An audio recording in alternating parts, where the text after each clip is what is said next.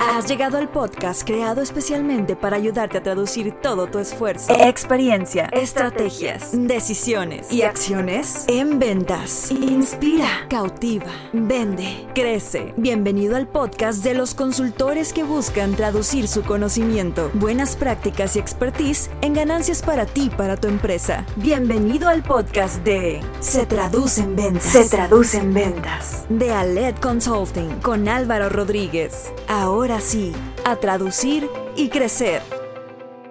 Este episodio es para todos aquellos que quieren ser mejores comunicadores y oradores.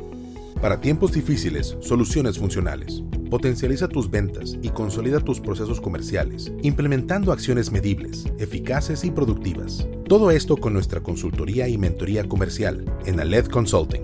Obtén experiencia, conocimiento y acompañamiento para estructurar tu proceso comercial. Descubre todo lo que podemos hacer por ti y tu empresa. Capacitamos y entrenamos equipos comerciales y gerenciales de corporativos, pymes, startups y microempresas por medio de programas de entrenamiento, mentorías comerciales y talleres enfocados a la venta, estrategia y gestión comercial. Conoce cómo podemos ayudarte a vender más y mejor. Visita www.aledconsulting.com y encuéntranos en Facebook, Instagram y LinkedIn como Aled Consulting. Aled Consulting. Inspira, cautiva, vende.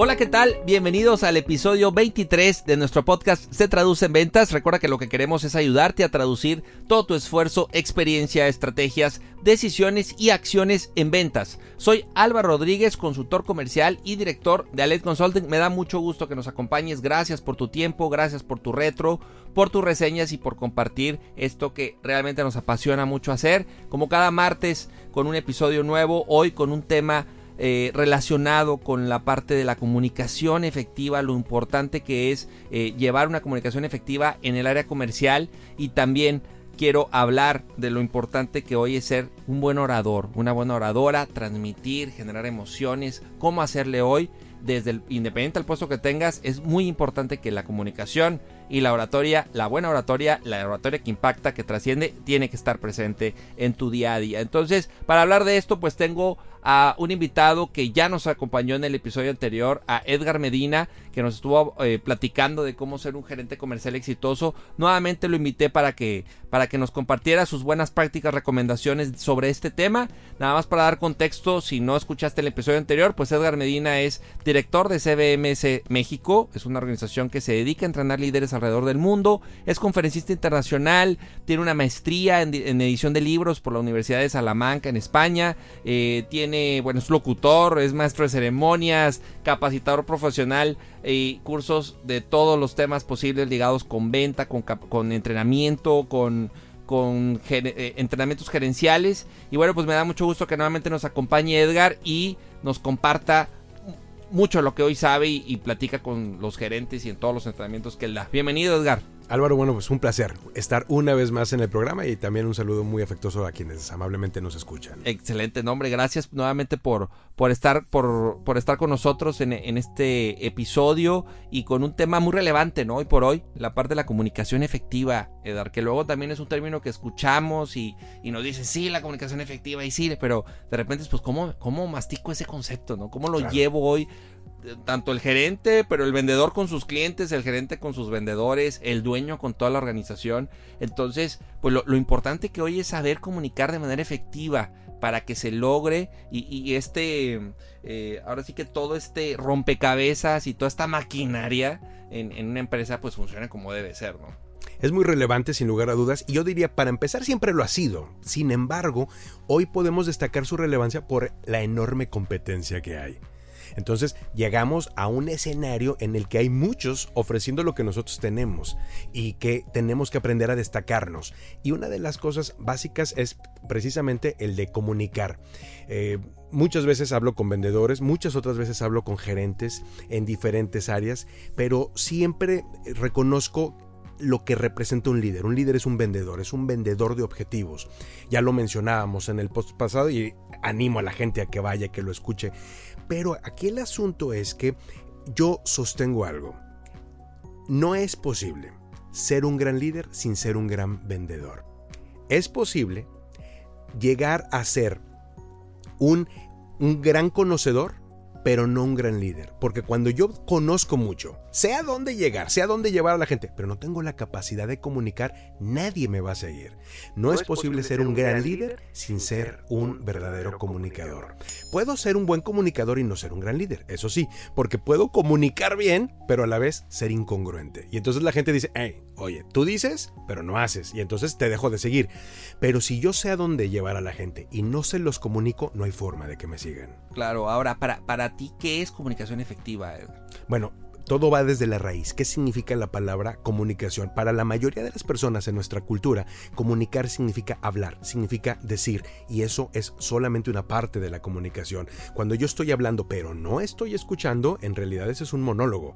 Puedo, puedo estar informando, pero no verdaderamente comunicando. La palabra comunicación viene del latín comunis. De comunis vienen varias palabras al español. Una es comunidad, por ejemplo, y la otra es común. Cuando vamos a la raíz etimológica, comuni significaba sacar las cosas a la luz. Sacar lo que traes y que todo el mundo lo pueda ver, es decir, ponerlo en el común denominador.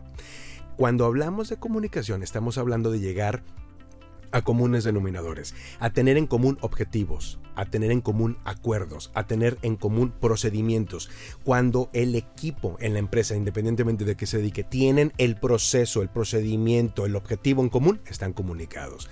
Muchos líderes se dedican a informar, pero no se dan cuenta, no verifican si la información ha sido recibida o cómo es que ha sido recibida. El proceso de la comunicación tiene que llevar a escuchar y a recibir una retroalimentación y darme cuenta que si el mensaje que he pretendido dar ha sido recibido. Y entonces esto es algo básico que muchas veces se pierde. ¿Y cómo se logra esta comunicación efectiva, Edgar, en las organizaciones y enfocado más a, un equipo comercial? Cómo lograr buenas prácticas que estas pues obviamente se traduzcan en ventas, la, la, comunicación efectiva. ¿Cómo llego a ese punto? La verdad es que hay muchos elementos muy importantes. La primera es que la comunicación tiene que estar ocurriendo, es decir, tenemos que encontrar los canales de comunicación, tenemos que tener los tiempos, los momentos en los que las personas saben que van a estar siendo informados o estar siendo retroalimentados. Te cuento rápidamente esta historia. Esta es una empresa muy grande que tiene una enfermedad terrible tiene juntitis aguda. Es decir, tienen un montón de juntas, pero en las que no resuelven nada, ni llegan a ningún lado. Tan grave es el asunto que ellos eh, contratan a una consultoría que les arregla el tema o que les ayuda a solucionarlo. Después de mucho tiempo, ellos llegan a lo que tienen el día de hoy, dos juntas a la semana. Después de estar con horas y horas todos los días de muchas juntas, hoy tienen dos. La del lunes y la del miércoles. La junta del lunes dura una hora. Y esa es la larga. La del miércoles dura media hora. En la del lunes se ponen de acuerdo, establecen metas, objetivos, llegan a estar sobre la mesa qué es lo que van a hacer y cómo es que lo van a hacer. Pero aquí quiero llamar la atención en la del miércoles. En la del miércoles, el presidente de esta gran organización se calla y él dice, el miércoles es su junta, yo escucho. La gente sabe que el miércoles puede hablar y que el gerente, que en este caso es el presidente de la empresa, les va no solamente a escuchar, sino que además le va a dar seguimiento a lo que escuche, va a recibir las inquietudes, va a darse cuenta cuáles son las situaciones, cuáles son las necesidades y el hombre se mete en eso. Y entonces, ¿qué fue lo que logró eh, arreglar esta empresa? Su problema de comunicación. En nuestro país yo lo veo todo el tiempo. Las empresas me dicen, Edgar, nosotros tenemos un gran problema de comunicación. Yo no conozco ninguna organización que no reconozca que la comunicación es importante. No la conozco. Sin embargo, la gran mayoría me dicen, Edgar, tenemos un problema con la comunicación y otro problema. Tenemos muchas juntas. Ahí está su problema, pero ahí está también su solución. Hagan que sus juntas cuenten. ¿Cómo puedo hacer que la Junta cuente? Tiene que estar comunicándonos, debemos de llegar a los acuerdos. Y entonces por ejemplo, ¿cómo podemos resolver problemas de comunicación? Muy sencillo. Antes de la junta, hacernos varias preguntas. ¿Esta junta es necesaria?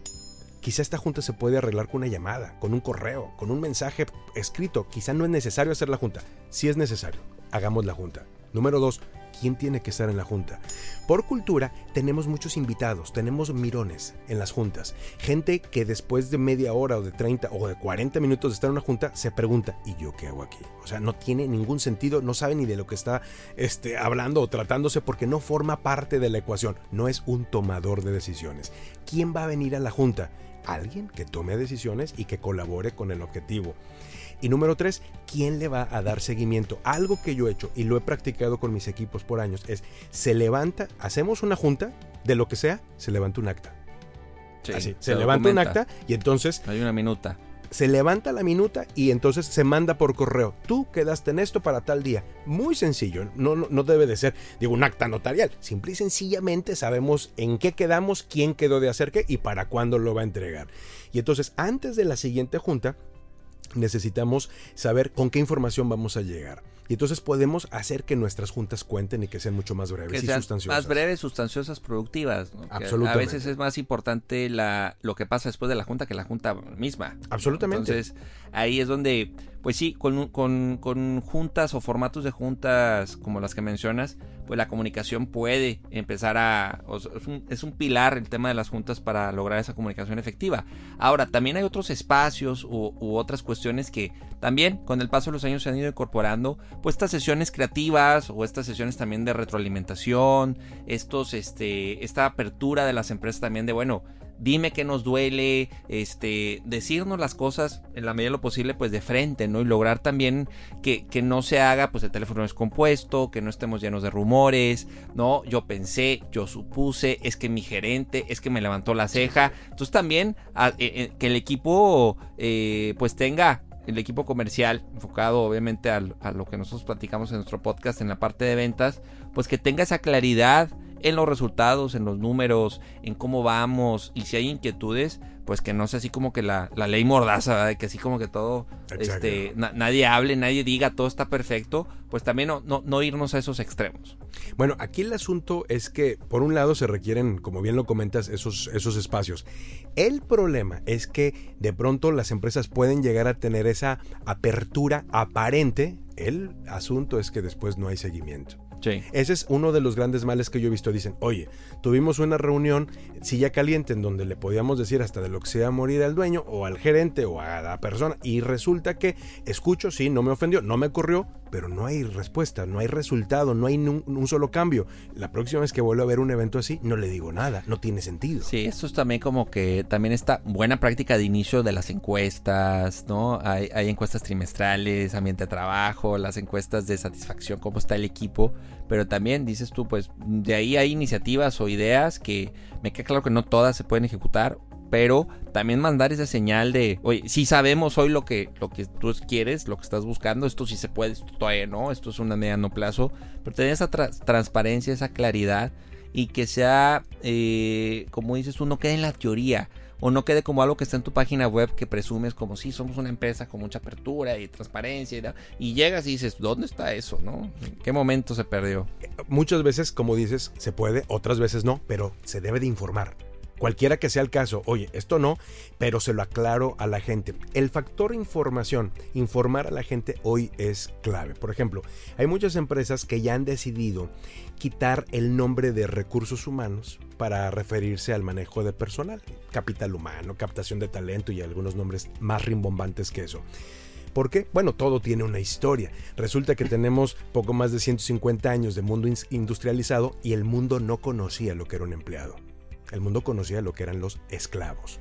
Cuando las empresas nacen, comienzan a manejar a sus empleados de la misma manera exactamente como se manejaba o como se trabajaba con los esclavos. Y entonces el concepto de recurso humano apela precisamente al de la esclavitud. Bueno, esta mesa en la que estamos, el micrófono que estamos utilizando, ese es un recurso. La persona como tal mientras este micrófono en 20 años, solo que fuera en el precio de la historia, va a estar valuado, lo más seguro es que no valga absolutamente nada, en 20 años esta persona debe de estar más valuada, sabe más, tiene más experiencia, tiene más, más habilidades. Hay un cambio, hay un cambio en la semántica. No, no le llamemos recurso, es peyorativo, es una cosa, vamos a llamarle eh, talento humano. El problema no está en la semántica, el problema está en el trato cuando tú no le estás informando a tu gente, cuando tú no le estás diciendo lo que está pasando, lo estás tratando como micrófono o como mesa. Nosotros cuando llegamos aquí a este momento, pues no le explicamos a la silla que nos íbamos a sentar en ella, es una cosa, no le explicas nada. A tu equipo tú le debes de mantener informado, le debes decir qué está pasando. No importa que tu equipo no pueda tomar la decisión, lo debes de informar para hacerle saber que son personas y que reciben trato como personas y que los vas a informar simplemente porque son tu equipo. Sí, y lo que lo también filtrar y decir esto sí es importante decirlo y esto bueno, también me lo, me lo quedo yo director o me lo quedo yo gerente, ¿no? También tener esos puntos medios y ese criterio de qué sí le informo al equipo y que no. Me ha pasado ahora con empresas donde pues han abierto un poco sus cartas en cuestión de cómo están de números, ¿no? Y, oye, pues equipo, si no vendemos, sí, pues mira cómo va esta la tendencia, ¿no? no sé, llevamos de marzo para acá que hemos vendido un 25% menos. Entonces, a lo mejor antes no mostrabas o no decías cómo ibas y hoy sí. ¿Por qué? Porque al final también el contexto nos empuja a también ser más, eh, explicarle más cuestiones, ¿no? Pero hay cierta información, me queda claro que también el, dueño puede decir, me la guardo. Claro, es reservada, por supuesto. Me, me la reservo, decisiones, estrategias y demás, pero sí fomentar que el equipo sienta que está en un espacio en donde sí levanta la mano, donde sí puede ser escuchado, sí respetado, pero también que a partir de, de, lo que comenta, pues toma nota la empresa y empieza a hacer cambios, ajustes y demás, ¿no? Entonces, porque la contraparte es pues todo lo que piden, cumplírselos. Y pues también entramos también en un juego ahí medio, este, también complejo donde sí, este, quiero esto, ah, sí, claro, o sea, pues no, tampoco... Sí, sí, no. No, llegar a ese extremo, ¿no? Y, es un extremo en el que también he visto a, a muchos. Yo digo, Em, tenemos un problema con la palabra empleado, o sea, no hemos terminado por entender qué es, en donde yo llego, por ejemplo, a escenarios en donde ya hay espacios de recreación en la empresa que me puede parecer muy bien, pero en donde ya básicamente el trato hacia el empleado es como de guardería para que no se me vaya y para que cuidado. O sea, ese es el otro extremo. Entonces, eh, en algunas naciones, y, quizá para algunos sea escándalo acá, pero ya hay, este, por ejemplo, no solamente café, cerveza eh, a discreción. Llega un momento en el que la empresa está confundida. ¿Qué es y qué es lo que pretendemos con nuestro equipo. Es una relación comercial. En algunos casos llegamos a decir el socio, por ejemplo. En eh, es, un asunto como de, de, semántica. Digo, pero de veras es un socio, o sea, yo soy socio de la empresa. La realidad es de que tampoco. Yo creo que tenemos problema con la palabra empleado. Ese es el asunto. El empleado está supeditado a la estructura de la empresa, pero es una parte vital. La empresa requiere, hablando por ejemplo del equipo de ventas, necesitamos comunicarlos y necesitamos también escuchar al equipo de ventas. Porque el equipo de ventas, como lo decíamos en el post pasado, bueno, es, son los tentáculos del pulpo, son los que están tocando el mercado y tenemos que estarlos escuchando y decir, bueno, a partir de lo que me has informado y agradezco, vamos a tomar esta decisión. Esto no podemos, pero agradezco la información. Sí, y eso, eh, eh, por hablando de la comunicación interna, tenemos ahora el reto también de la comunicación efectiva con mis prospectos, con mis proveedores, con mis clientes. ¿sí? esta parte también de la comunicación efectiva no solo es con el compañero, no solo es con el gerente, es también con el cliente. Y el cliente hoy también, muchas marcas y, esta, esta, dinámica hoy de, de, pues de servicio, de, de experiencia, de, un buen servicio al cliente que hemos recibido todos por parte de algún hotel, por parte de alguna aerolínea, por parte de alguna empresa de mensajería, pues ya también nos gusta que nos informen y que nos den seguimiento y que nos avisen ya va tu pedido y en un y te voy a dar la cotización en tres días y al día tres te marco y te digo aquí está tu cotización. O sea, hoy también el cliente espera esa comunicación y, y no quedarse así como que pues a ver cuándo me atiende y dijo que me iba a hablar, pero pues no lo hizo y ahí también se pierde mucho el vínculo, ¿no? Uno de los principios de la comunicación que nos cuesta entender es que la no comunicación no existe. Repito, la no comunicación no existe. Es decir, todo lo que hacemos, todo lo que no hacemos, todo lo que decimos y todo lo que no decimos comunica. Siempre estamos mandando voluntaria o involuntariamente un mensaje. Bueno, nos hemos ido acostumbrando precisamente a que las empresas ya nos consideran. Volviendo a la historia, decía Henry Ford, la gente puede desear el auto, el modelo T, en cualquier color, siempre y cuando sea negro. Obviamente le toca a él vivir un momento de la historia donde el cliente no tenía esa capacidad de elección. Bueno, han pasado más de 100 años y el mundo ha cambiado y hoy el cliente es considerado. Absolutamente. Inclusive no solamente el cliente interno o el cliente externo, todo el cliente como tal. Y entonces necesitamos estar, necesitamos escuchar y necesitamos también informar todo tiempo. La no comunicación no existe. Cuando estamos cayendo en un vacío de comunicación es un mensaje muy fuerte, que la gente está entendiendo o está malentendiendo y que está además convirtiéndose en nuestra marca. Hoy debemos de saber que nuestra marca no es lo que nosotros decimos de nosotros. Nuestra marca no es nuestro logotipo, nuestra marca no es nuestra oferta en el mercado. No es, lo que es nuestra marca es lo que la gente piensa que somos. Sí.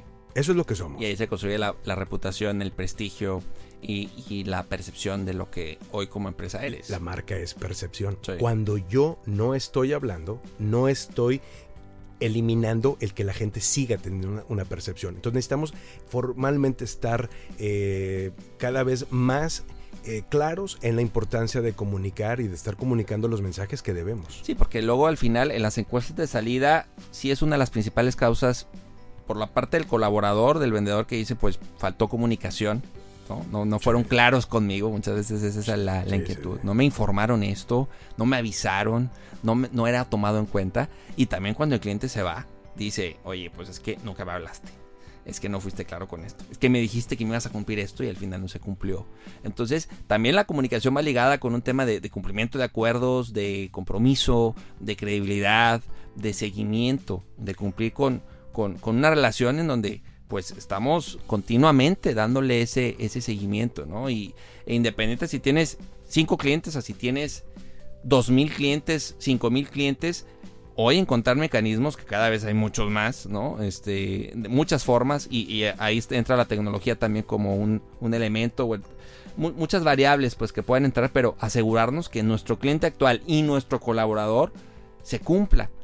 No solo en la teoría, sino en la práctica, la comunicación efectiva y continua. Por ejemplo, ahorita mencionas lo del seguimiento. Nunca hemos pagado tanto en la historia por servicio como hoy lo hacemos. Hoy la gente está convencida de que el servicio vale en sí mismo. Y el servicio postventa es una de las mejores herramientas y de las mejores estrategias para vender, porque el servicio postventa me hace sentir a mí como cliente que no me pretendía solamente vender, que me pretendía satisfacer. Esa es una enorme diferencia. De hecho, yo suelo decirle al equipo comercial que se involucren en el servicio postventa. No todas las empresas tienen estructurado el servicio postventa y quienes sí lo tienen, tienen un equipo especial para ello. Sí. Pero a mí me gusta decir, el vendedor que haga por lo menos una parte, quizá la primera llamada, después de que la venta ha ocurrido. ¿Por qué? Porque es un mensaje increíble al cliente. Tú ya me vendiste, tú ya te ganaste la comisión y todavía me estás hablando para ver si esta cosa me sirvió. Sabes que me estás convenciendo que de veras querías servirme, servirme querías ayudarme. Sí, esa es la realidad. Muchas empresas tienen, por ejemplo, un servicio de postventa, eh, digamos, electrónico, digitalizado, tecnológico. Me parece bien, pero no es suficiente ahí el factor humano es muy importante y podemos conectarlo fácil. Por ejemplo, cuando el vendedor o a quien está haciendo la labor postventa dice, ¿sabe qué? Va a recibir una llamada. Va a recibir una llamada, es un sistema automatizado, pero lo que usted le diga es muy importante para nosotros. En ese momento conecta, en ese momento comunica. Sí. Le está diciendo la persona al cliente, lo que usted diga, nosotros lo escuchamos, lo tomamos muy en cuenta, por favor, le encargo eso. Y entonces ya pasamos de hacer algo frío tecnológico a algo personal y humano. Sí, ahora todo esto que hablamos y, y sí, la personalización, la emoción, el, la interacción, eh, la comunicación, tal cual el concepto de comunicación efectiva, pues para mí es el fondo, Edgar, ¿no? Sí. Pero la forma también incide. También cuenta. Y la manera hoy en cómo nos, nos comunicamos, cómo explicamos, cómo exponemos, eh, la, la, la oratoria de quien vende, hoy también cobra mayor relevancia. No, sin duda. De hecho, eh, tanto que, que, perdón que te interrumpa, sí. Álvaro, pero es tanto porque no solamente tienes el tema, como bien dices, del fondo, sino que la forma en la que te comunicas es una comunicación en sí misma. Tú puedes decir exactamente la misma cosa, pero de cómo lo digas, va a estar comunicando, va a estar impactando de una manera que, quizá sea totalmente ajeno a lo que te propones. Sí, creo que hoy, bueno, me queda claro que los planes de estudio han ido evolucionando y demás, pero eh, luego también surgen estos, estas imágenes donde te dicen lo que no nos enseñan en la escuela. ¿no? Una de ellas pues siempre sale ventas, pero también sale la oratoria. Me queda claro que, que, sí se enseña, porque la otra vez con un maestro tenía ahí como que un debate, ¿no? No, es que sí se hace y hay concursos y demás. Pero yo a lo mejor enfocado más en la carrera, ¿no? Y, creo que la oratoria luego la ligamos, ah, es que tiene talento, es que le gusta hablar en público, es buen orador por esto, pero creo que hoy la oratoria, y más en la parte comercial, un vendedor tiene que tener buena oratoria, pero también el gerente, el director, el, de compras, eh, el de finanzas, cuando expone al equipo. Entonces, ahí entra también un, un impacto y una importancia que tiene la venta fundamental, la oratoria, Edgar.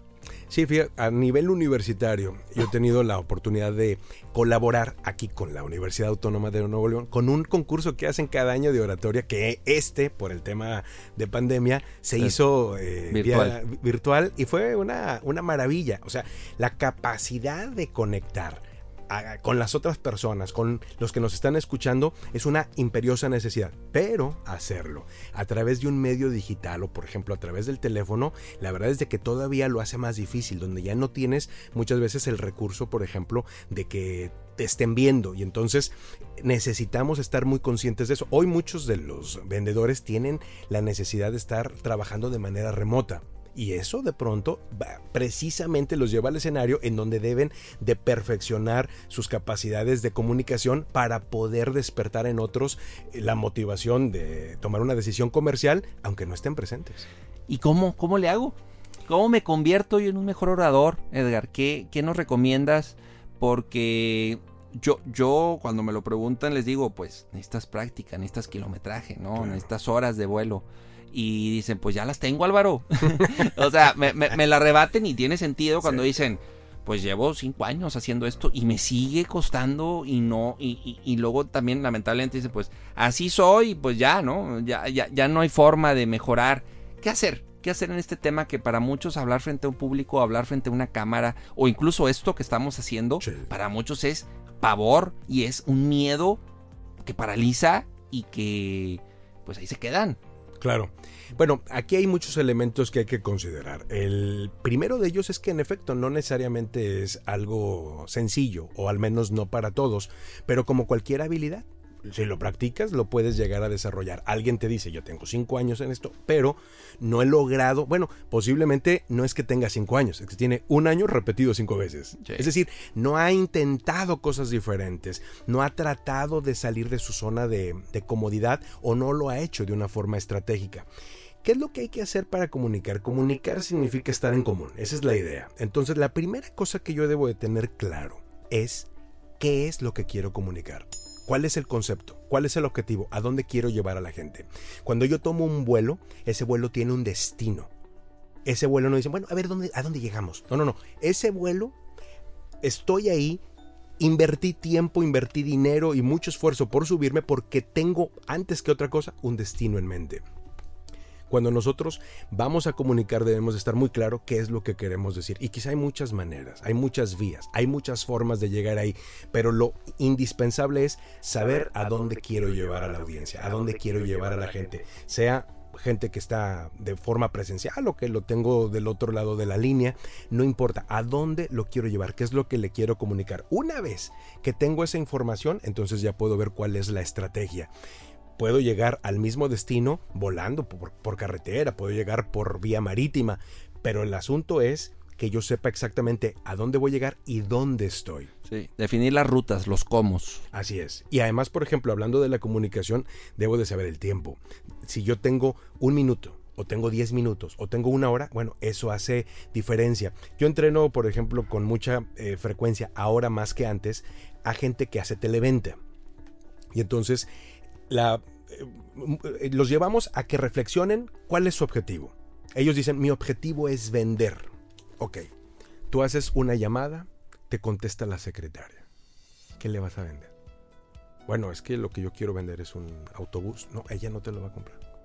No, a ella no le vas a vender el autobús. A ella le vas a vender la idea de que vale la pena que su jefe te escuche. Eso es lo que tienes que vender. ¿Cuál es tu objetivo? Hacer una cita. Ese es tu objetivo debes de estar muy claro. Cuando tú no estás claro en qué es lo que quieres vender, terminas tratando de, venderle el autobús a la secretaria. Jamás te lo va a comprar. Jamás. voy a hacer una cita y entonces tengo con ella un minuto. ¿Qué es lo que le voy a decir? ¿Cuáles son los elementos clave? La gente no compra cosas, la gente compra soluciones. Entonces, ¿qué representa? ¿Por qué su jefe tendría que escucharte? Y entonces cuando aparto de ahí, puedo entonces darme cuenta de que el tema lo puedo manejar de una manera o de otra. Debo de estar claro en ello. Debo de ir hacia el tema también del lineamiento. ¿Qué voy a hacer? ¿Cuáles van a ser las condiciones en este tiempo en el que voy a estar hablando con las, con las personas? ¿Cuáles van a ser las consideraciones? Por ejemplo, yo le digo, si tú estás ante una, una llamada telefónica, aclárale a la persona, esta llamada va a tomar un minuto. Si me permite un minuto, yo en un minuto le explico. Y lo que debas hacer en ese momento es limitarte al minuto. Sí, son, son buenas prácticas las que mencionas y que al final también el, cuestionarnos primero de manera interna y a lo mejor ahorita puede sonar como, oye, todo esto me tengo que preguntar, al inicio puede costar, pero ya si lo vas incorporando y continuamente se hace natural, ¿no? Y estás mencionando qué quiero transmitir, cuál es la estrategia, qué quiero después, o sea, después de esta junta, después de este pitch, después de esta llamada, después de esta junta, qué quiero que ocurra, ¿no? ¿Qué, ¿Qué, quiero que pase después de la videollamada hoy que es tan común? Creo que cuestionarnos y continuamente también, estarnos evaluando y te digo, en mi caso, a mí esto, bueno, pues me ha funcionado mucho, ya son este 23 episodios, pues escucharme, ¿no? Mis tonos, mi voz, mis muletillas, ¿no? El cómo me expreso, mis altas, mis bajas, pues también la parte de la voz a mí me ha servido mucho y es un buen ejercicio que no necesitas un podcast para hacerlo, pero también esta parte de que te grabes, hoy te puedes grabar en el Zoom y ver tu comunicación. Y, y, y ponle mute ¿Y qué, tanto moviste las manos y, y, cuál, y, cómo presentaste? O sea, al final, esta ¿qué es lo que comunicaste? ¿Qué comunicaste? ¿Qué comunicaste? ¿Qué transmitiste? ¿Por qué? Porque hoy, hoy nos damos cuenta cuando hablas con un ser querido y dices, ya nada más con el tono dices, ¿qué pasó? Exacto. ¿Qué traes?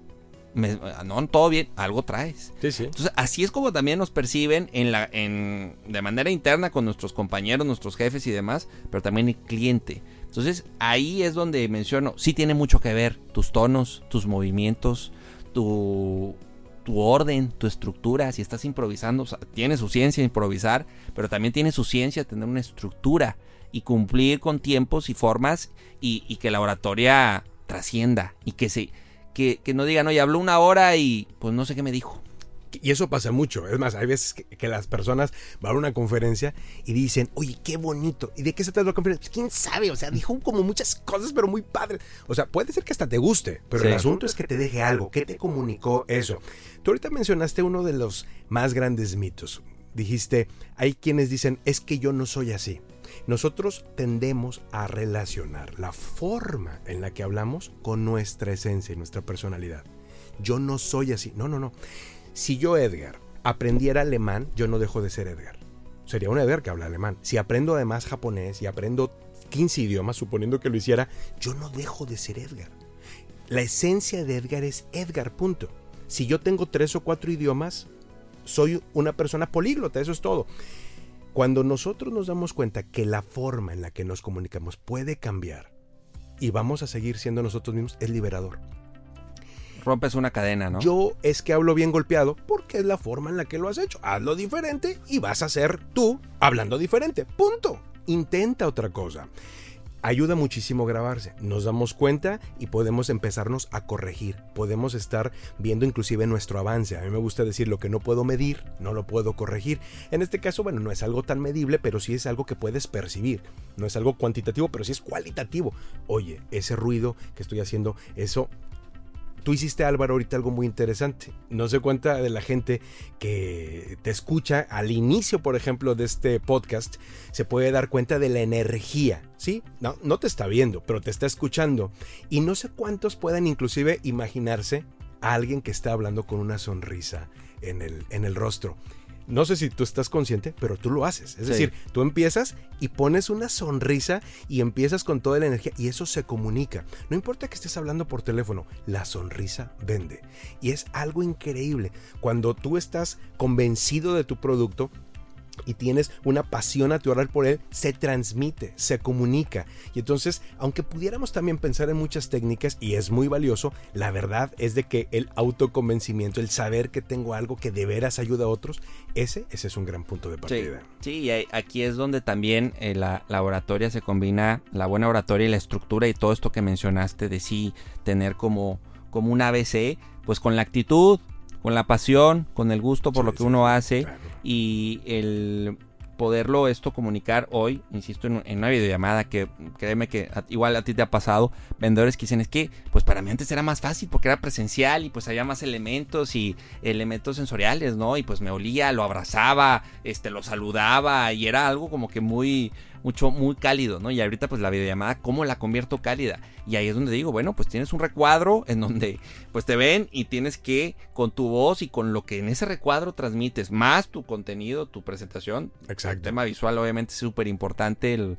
diseño, colores, tipografías, tamaños y demás, pero eso también, porque al final como te ven, te tratan. Y, y no solo es en la, o sea, sí es en la vestimenta, sí es en cómo te comportas, Edgar, pero como te ven a ti, si te ven plantado, si te ven seguro, si te ven en, la jugada, así te ven nervioso, dudoso. todo eso comunica. todo eso comunica. Entonces tu producto puede ser el mejor. Y puedes traer el mejor PDF, el mejor PowerPoint, el mejor Prezi, pero si no sabemos cómo, cómo comunicarlo, cómo hacer un cierre, cómo hacer un... Cómo impactar. Cómo impactar, pues viene a menos. Y eso lo vemos, digo, hace mucho no lo veo, pero pues Shark Tank. O sea, uno, evalúa, es pues un buen, una buena práctica también, ¿no? Sí, son, es muy rápido, pero... En dos minutos, cómo, y tú ves cómo llegan desde un, y cómo caminan, y desde que empiezan, cómo está, que si está, si va, si va a vender o no. Exacto. Fíjate, muchas veces terminamos pensando que el PowerPoint que ahorita mencionas o el precio, lo que utilicemos, es la presentación. De hecho, así le llamamos. Oye, aquí traigo la presentación. Y yo siempre digo, no, ese es un apoyo visual. La presentación tú la haces. Bien. O sea, si tú estás consciente de que tú eres el que hace la presentación, eso va a ayudar. Hablando ahorita de las videollamadas, Álvaro, es importante decirle a la gente que deben de considerar muchísimo el contacto visual. O sea, si estás tú viendo a la gente, estás por ejemplo en un Zoom y tienes las caras de las personas que te están viendo, atención con esto, si tú estás viendo sus caras, tú estás dejando de ver tu cámara. Y en ese momento parece que no los estás viendo. Esta es exactamente la antítesis de lo que queremos. Yo los estoy viendo, pero parece, gracias a la videollamada, que no los veo. Para verlos, lo que tengo que ver es la mirilla, es decir, el, el lente del, de, la cámara, de la laptop, o por ejemplo yo utilizo mis eh, celulares como webcam porque tienen mejor resolución. No lo hago ahora, pero durante mucho tiempo le puse una imagen que tenía de una estampita de mi propio hijo, porque para lo de la escuela mandé a hacer un montón de stickers, y entonces recorté la carita lo puse al lado de la lente para que mi cerebro entendiera que le estaba hablando a alguien. justamente a la... ancla. Y entonces aquí el asunto es, por ejemplo, yo es algo que hago prácticamente todos los días, estar hablando a través de eh, videollamadas. Mientras estoy hablando, yo estoy viendo a la lente. Y eso significa que no veo a nadie. Dejo de ver a la gente. Y ya, mi cerebro ya se acostumbró, pero me ha tomado muchísimo. Es algo para lo que normalmente no nos entrena nadie lo, lo haces y te, y te acostumbras de alguna manera. Pero el contacto visual ahí es absolutamente importante. La seguridad, la determinación, todo eso va a ayudar. Muchas veces nuestro temor es que nos vayan a preguntar algo que no sabemos. Pues no eres Dios, no te sabes todas las cosas. Pero hay diferencia en decir, mm, no sé, a decir, esa es una gran pregunta, necesito hacer una llamada para investigar. ¿Le parece bien que le mande la información esta tarde? Eso suena muy bien, suena con mucha seguridad y significa no sé. Sí, creo que hay un tema importante y lo hemos platicado en otros episodios, Edgar, de mentalidad y también saber lidiar con nuestros propios miedos, con nuestras propias creencias, con nuestros propios demonios, ¿no? Y estas vocecitas que te dicen, no estás listo, no estás preparado, lo estás haciendo mal, estás haciendo el ridículo. Eh, ¿Qué te crees? ¿no? ¿Quién te crees ahí dando Un, eh, al frente de un escenario? ¿no? Que a veces, insisto, el escenario a veces es cuando tienes enfrente solo a una persona, o sea, pero ahí estás en el escenario. Entonces, creo que ahí es encontrarse anclas. Hay bueno, yo, siempre lo, he hecho, lo, lo he compartido en videos. Pues recomendar, Edgar, de repente, pues una canción puede ser un ancla yo tengo dos, tres canciones que si las pongo me llevan a un estado de, emoción y energía alto Eh, hay quien, por ejemplo, en tu caso, que, que, dices, bueno, es para la lente, pero pues no deja de ser esta foto de tu hijo, pues que, que, está conectado y te motiva y te impulsa.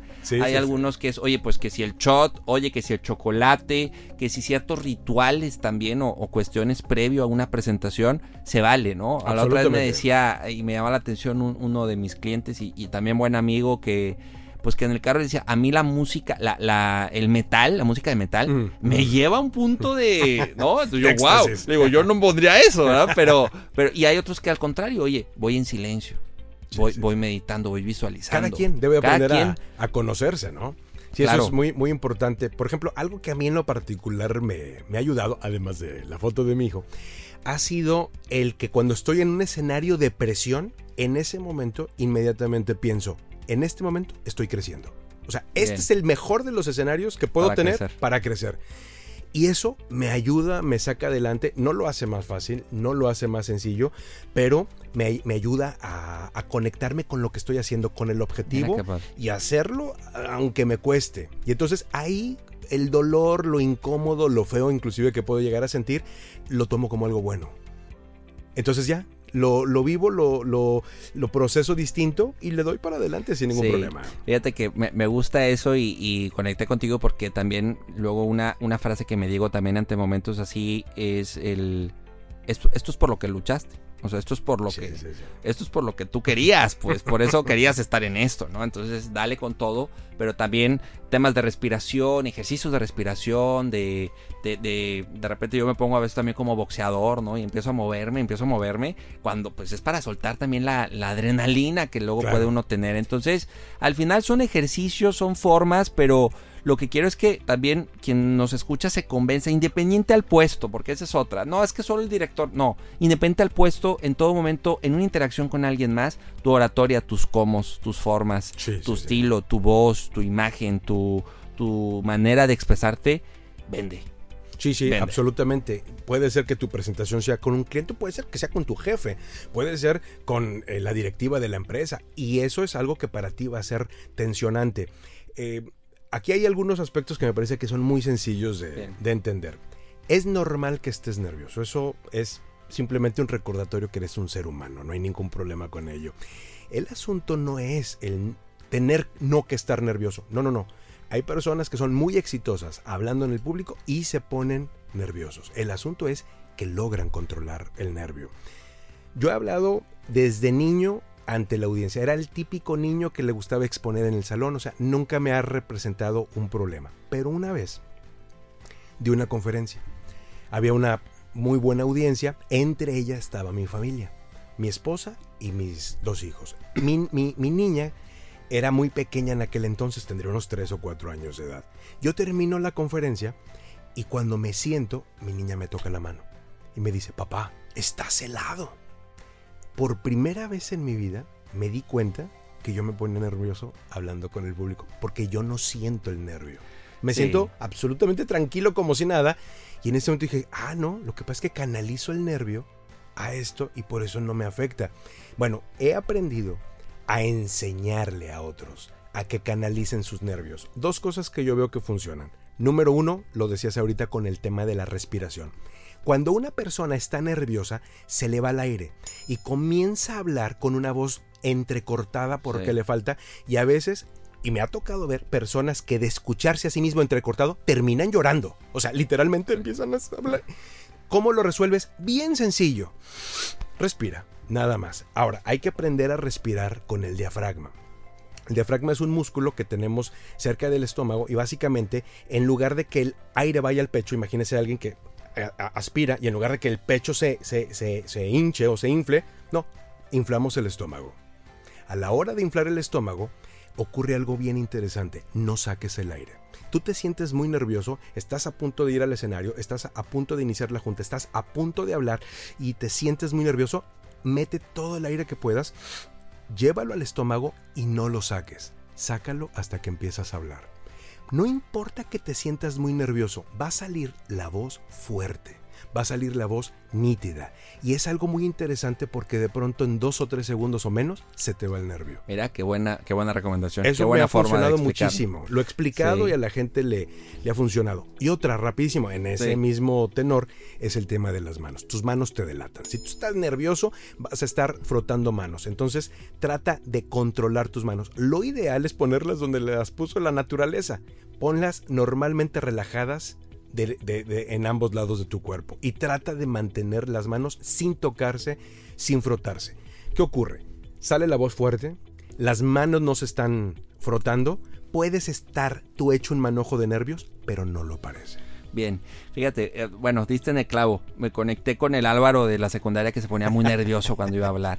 Y creo que la primero es la, la aceptación de que estoy nervioso. Sí, Y porque a veces también es, es que es que tengo miedo y quiero quitar el miedo. Y a veces por quitar el miedo, pues te estresas más. Por Sí, querer claro. quitar algo que dices, es que lo tengo, ¿cómo lo quito? No, los nervios van a estar, la adrenalina va a estar. Y, y en algunos casos, a mí hasta me ha funcionado, Edgar, decir, estoy nervioso. Eh, denme un aplauso o algo. Rompo el hielo. Para mí romper el hielo es una forma de soltar la, la, la tensión, ¿no? Así, algo ahí como, oigan, estoy nervioso. Este, quiero que aplaudan, aplaudan, bravo, va. Entonces la risa y eso cambia, ¿no? Entonces, al final es conocerse, Edgar, pero también lanzarse. Lanzarse sí, sí. y, y no, no comprarse esta idea de pues es que yo no soy bueno hablando en público, porque al final eh, es importante. Y no confundir una buena oratoria con ser parlanchín, con Claro. ser este rollero, blofero. No, no, no. Una buena oratoria, independiente a como eres, independiente si es con una persona o es con tres mil personas, es importante y nos va haciendo un vendedor, un gerente, un dueño, pues mucho más integrales, mucho más convincentes. O recordemos los grandes líderes de grandes marcas, algo que tenían o que tienen es su buena oratoria y su manera de comunicar, de transmitir mensajes. Y, ese es el asunto, que logren conectar con la audiencia y que logren llevarlos a un punto. Algunos lo harán de una manera, otros lo harán de otra, pero es muy importante ahí la, la sinceridad, la honestidad y no llegar al, eh, digamos, al estereotipo. Es que tengo que hablar como él. No, no, Sí. él es él y Sí, tú eres tú. Entonces, Perfecto. él tiene cualidades que tú no tienes, no trates. Puede ayudar de alguna manera para salir de nuestra zona de comodidad, quizá intentar imitar a alguien hasta cierto punto, en cierto, en cierto sentido, pero, pero hasta ahí nada más. Por ejemplo, hablando de los cursos de oratoria, pongo yo a grandes oradores. Por ejemplo, uno que a mí me encanta es Martin Luther King. Me encanta, lo he escuchado por años. Yo no lo puedo imitar. O sea, no tengo la capacidad. Es ridículo que yo trate de hablar como Martin Luther King porque en él se veía increíble. En mí es un desastre. Porque él es él y yo soy yo. Sí, sí, es importante tener también tus como tus modelos a seguir, aprender de ellos, pero en algún momento también desarrollar tu propio estilo y saber qué es lo que a ti te funciona, ¿no? Entonces, definitivamente, yo, yo ahí luego les, les recomiendo la película de Hitch, la de especialista en seducción. Mm. Porque pues al final él, eh, Will Smith, el, el personaje de Will, él pues todos querían ser como él. Y todo lo que al final le funciona al- a uno de sus alumnos fue todo lo contrario a lo que él recomendaba. Entonces Exacto. también se vale tener tus modelos, se vale el libro, se vale la capacitación, se vale el, el tutor, el mentor, o como le quieras llamar. Pero en el camino ir viendo también qué, qué, qué, qué movimientos, qué palabras, qué frases, qué tonos son los que, los que resuenan contigo. ¿no? Por ejemplo, hablando acerca del vendedor, el vendedor tiene la meta de estar colocando un producto, un servicio, tiene un mercado. Él tiene que estar aprendiendo cuáles son las palabras clave, cuáles son esas palabras mágicas, por decirlo de alguna manera, que encienden el apetito y el deseo en la gente. Entonces hay que aprender a decir esas palabras, pero no como un cuento de cocineras, no como si fueran cualquier cosa. Tenemos que aprender a venderlos como si fueran la lotería mayor. Bien. Entonces ahí entra muchísimo algo que se llama el paralenguaje. El paralenguaje no es lo que decimos, sino cómo lo decimos, es la entonación. Ahí entran en aspecto dos cosas importantísimas. Número uno, vocalizar. En español, vocalizar lo podemos entender como pronunciar bien las vocales. ¿Cómo pronunciamos bien las vocales? Abriendo bien la boca. Es bastante sencillo en nuestro idioma. La A siempre suena igual, la E, todas las vocales siempre suenan igual. Abre bien la boca. El típico ejercicio de ponerse el lápiz en, en la boca simplemente nos lleva a tratar precisamente de vocalizar bien, de abrir bien la boca y ese es todo el asunto. Yo le recomiendo a la gente, por ejemplo, que se grabe, puede grabarse diciendo los números. Un ejercicio que hago es del 1 al 30, del 30 al 1 y lo más rápido posible. escúchese, los números se deben de entender uno por uno y entonces va mejorando su velocidad y va mejorando su dicción. Abrir la boca es bastante sencillo. Y otro de los aspectos que tiene que ver con el, con el asunto de estar eh, comunicando con el cliente es el que una vez que ha detectado cuáles son las eh, palabras clave, entonces darles un escenario especial a esas palabras.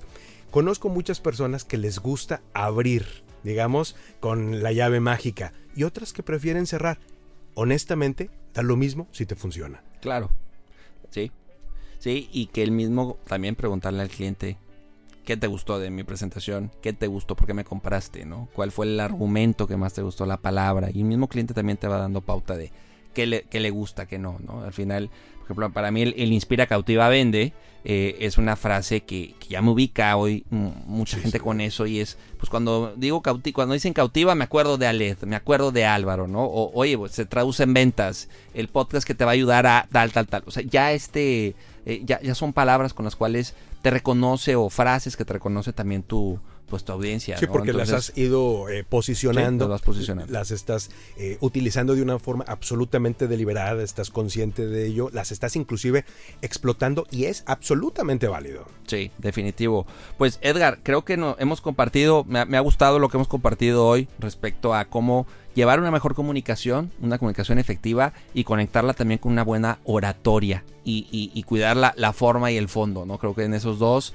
podemos hoy eh, ser, pues, lograr el éxito, lograr un mayor impacto, lograr una mayor trascendencia y que no pases desapercibido, que creo que hoy es el gran reto. Entre tanto ruido, entre tantos distractores, que no pases desapercibido y logres hoy eh, a ese cliente, pero también logres eh, ese número, esa meta, esos sueños, ¿no? Al final todo esto va, conlleva a que tus sueños y, lo que tú estás buscando en la vida pues te pueda llevar, te pueda acercar a, esos sueños, ¿no? Llevando una buena comunicación y llevando y, siendo cada vez un mejor orador.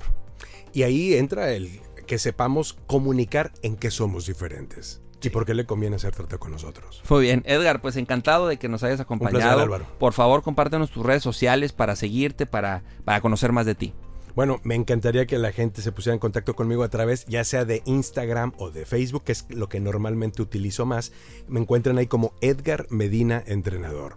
También utilizo el Twitter, reconozco que mucho menos, pero ahí está la, cuenta, me encuentran ahí como Edgar Entrenador. Excelente, pues muy bien, Edgar, gracias por tu tiempo y a ti gracias por escucharnos, gracias por, por suscribirte. Recuerda que cada martes estamos estrenando episodio. Te invito también a que nos visites en nuestras redes sociales, estamos en Instagram, en Facebook, cómo se traduce en ventas, ahí nos puedes escribir, comentar qué te pareció, mándame tu video grabándote, mándame tu video eh, dando alguna exposición y con todo gusto te podemos dar retro. Te invito también a que nos visites en Alet Consulting. Estamos como aletconsulting.com y también en Facebook, en Instagram, estamos en LinkedIn. Y bueno, pues cualquier duda, pregunta, mándame correo álvaro. Pues bueno, fue un placer estar contigo. Soy Álvaro Rodríguez, tu consultor comercial. Y recuerda, inspira, cautiva, vende. Hasta la próxima. Episodio traducido. Acabas de terminar un capítulo más de Se traduce en ventas con Álvaro Rodríguez. Esta es una producción de Aled Consulting con Inspiral México. Síguenos en Instagram como arroba Aled Consulting y visita www.aledconsulting.com.